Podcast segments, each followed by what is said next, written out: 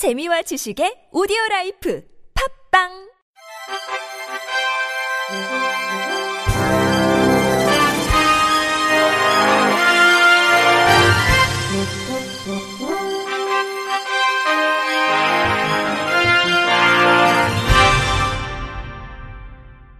청취자 여러분 안녕하십니까? 2월 23일 목요일 KBIC 뉴스입니다. 이재명 더불어민주당 대통령 선거 경선 후보가 22일 장애인을 위한 정책을 발표했습니다. 이재명 후보는 이날 오후 자신의 페이스북 라이브 방송에서 장애인 기본소득 전격 시행, 장애인 이동권 보장, 장애인 등급제 폐지, 장애인 최저임금 보장 등을 주요 공약으로 꼽았습니다. 특히 장애인 기본소득은 이 후보의 대표적 공약으로 연령에 상관없이 모든 장애인들에게 연간 100만 원씩 지원하는 제도입니다. 여기에 전 국민을 대상으로 한 토지배당 연 30만 원을 합하면 연간 3조 2,500억 원의 장애인 직접 보조금이 지급되며 이는 현 장애인 지원 예산 1조 55억 원의 3.23배 규모입니다. 또한 이 후보는 장애인 최저임금 보장도 강조했습니다. 정신장애나 신체장애로 근로능력이 낮은 사람에게도 최저임금을 적용하되 고용주의 부담을 덜기 위해 최저임금액 일부를 장애인 고용 촉진 및 직업 재활 기금에서 지원하겠다는 구상입니다. 이재명 후보는 우리는 모두 장애의 위협에서 자유롭지 못하며 장애에 대한 시각과 장애인에 대한 배려는 우리 사회의 복지 수준을 규정한다며 장애인 지원 정책 개발과 집행에 최선을 다하겠다고 밝혔습니다. 시각장애인들의 문자인 점자에도 일반 문자와 동일한 효력을 부여하는 점자법이 시행을 앞두고 있습니다.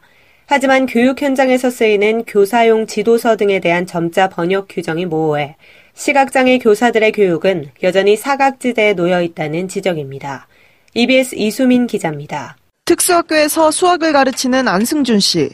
벌써 교직 생활 12년 차지만 새 학기를 앞두고 매번 고민이 많습니다. 승준 씨는 시각장애 1급. 새로운 교육과정에 맞춰 수업을 설계해야 하는데 점자로 된 교사용 지도서를 구할 수 없기 때문입니다. 인터뷰 안승준 교사 시각장애 1급. 새로운 문제 유형, 수능에서 최근 경향 이런 것들을 아이들한테 알려주려면 그 경향과 맞춰진 지도서의 지도 방향이나 어떤 문제 유형들을 저도 많이 접해야 되는데 그러지 못해서 조금 이렇게 구시대적인 교육을 하고 있지는 않을까 하는.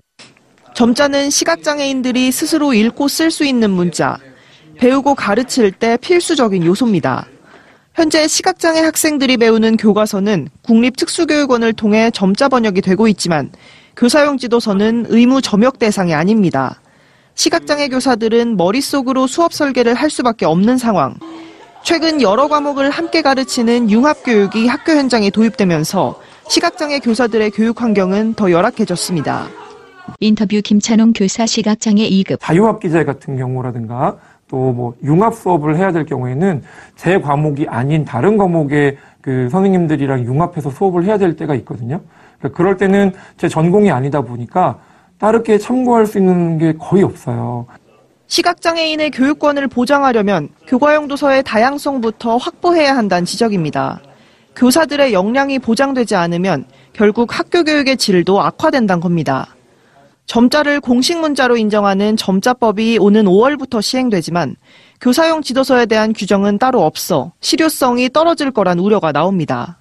인터뷰 강환식 전 정책실장 한국시각장애인연합회. 시행령에서도 그 부분을 포괄적으로 위임을 하다 보니까 사실은 해석을 하기 나름이거든요. 예산이 적으면 또 교과서가 제대로, 지도서가 제대로 갖춰져 있지 않으니까 선생님들이 고생해서 가르쳐야 되고 그런 상황이 벌어질 수 있다는 거죠.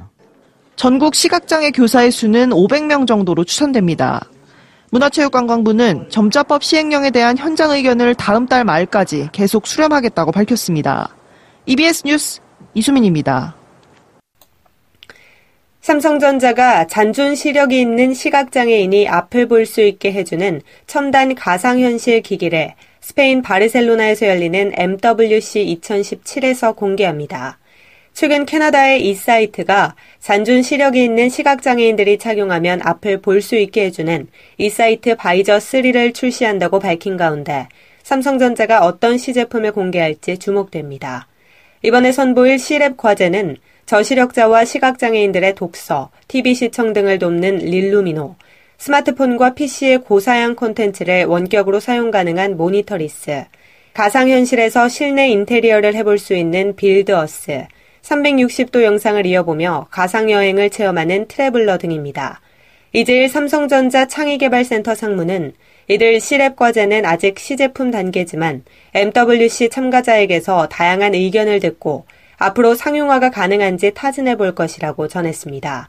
한편 MWC는 이달 27일부터 3월 1일 스페인 바르셀로나에서 개최됩니다.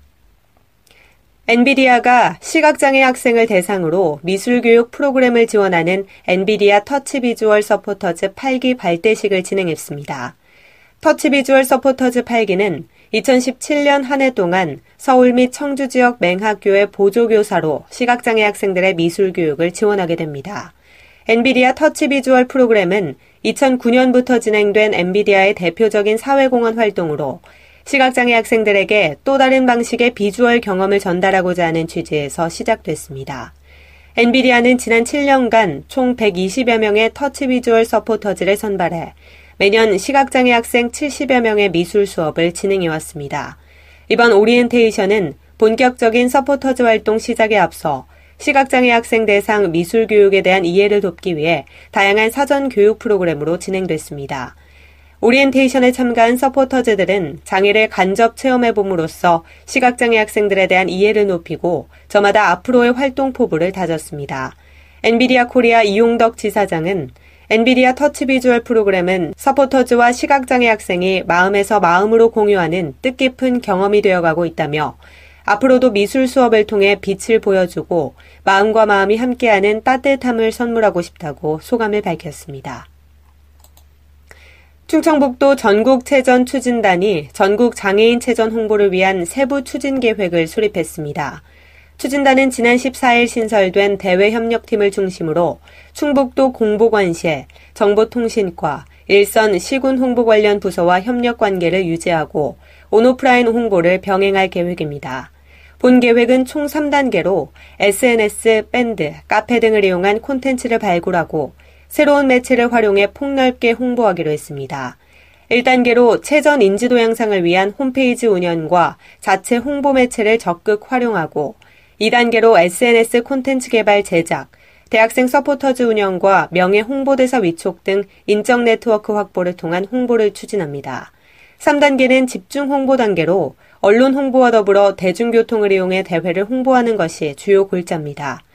추진단 관계자는 올해 충북에서 열리는 전국 장애인 체전이 성공할 수 있도록 홍보 활동에 최선을 다할 것이라고 밝혔습니다.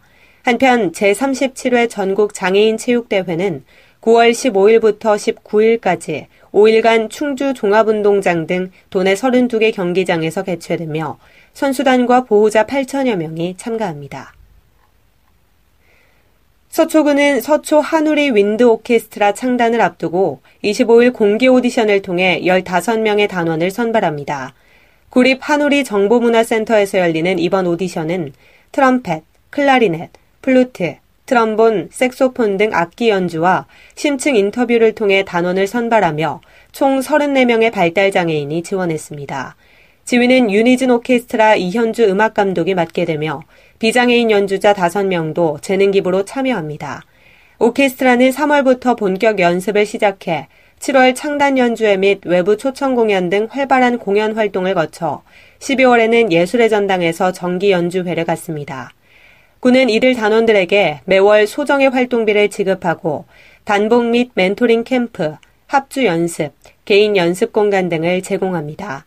조은희 서초구청장은 이번 오케스트라는 발달 장애인들이 꿈꿔왔던 일을 하며 경제적으로도 자립할 수 있는 좋은 기회가 될 것으로 기대된다며 앞으로도 발달 장애인들의 자립을 돕는 더 많은 정책을 만들어가겠다고 밝혔습니다. 끝으로 날씨입니다. 내일은 전국이 대체로 맑겠고 중부지방에는 오후에 가끔 구름이 많겠습니다. 아침 최저 기온은 마이너스 10도에서 마이너스 1도, 낮 최고 기온은 3도에서 9도가 되겠습니다. 바다의 물결은 서해 앞바다에서 0.5에서 2.5m, 남해 앞바다 0.5에서 2m, 동해 앞바다에서 1에서 3m로 일겠습니다. 이상으로 2월 23일 목요일 KBRC 뉴스를 마칩니다. 지금까지 제작의 안재영, 진행의 조소혜였습니다. 고맙습니다. KBRC.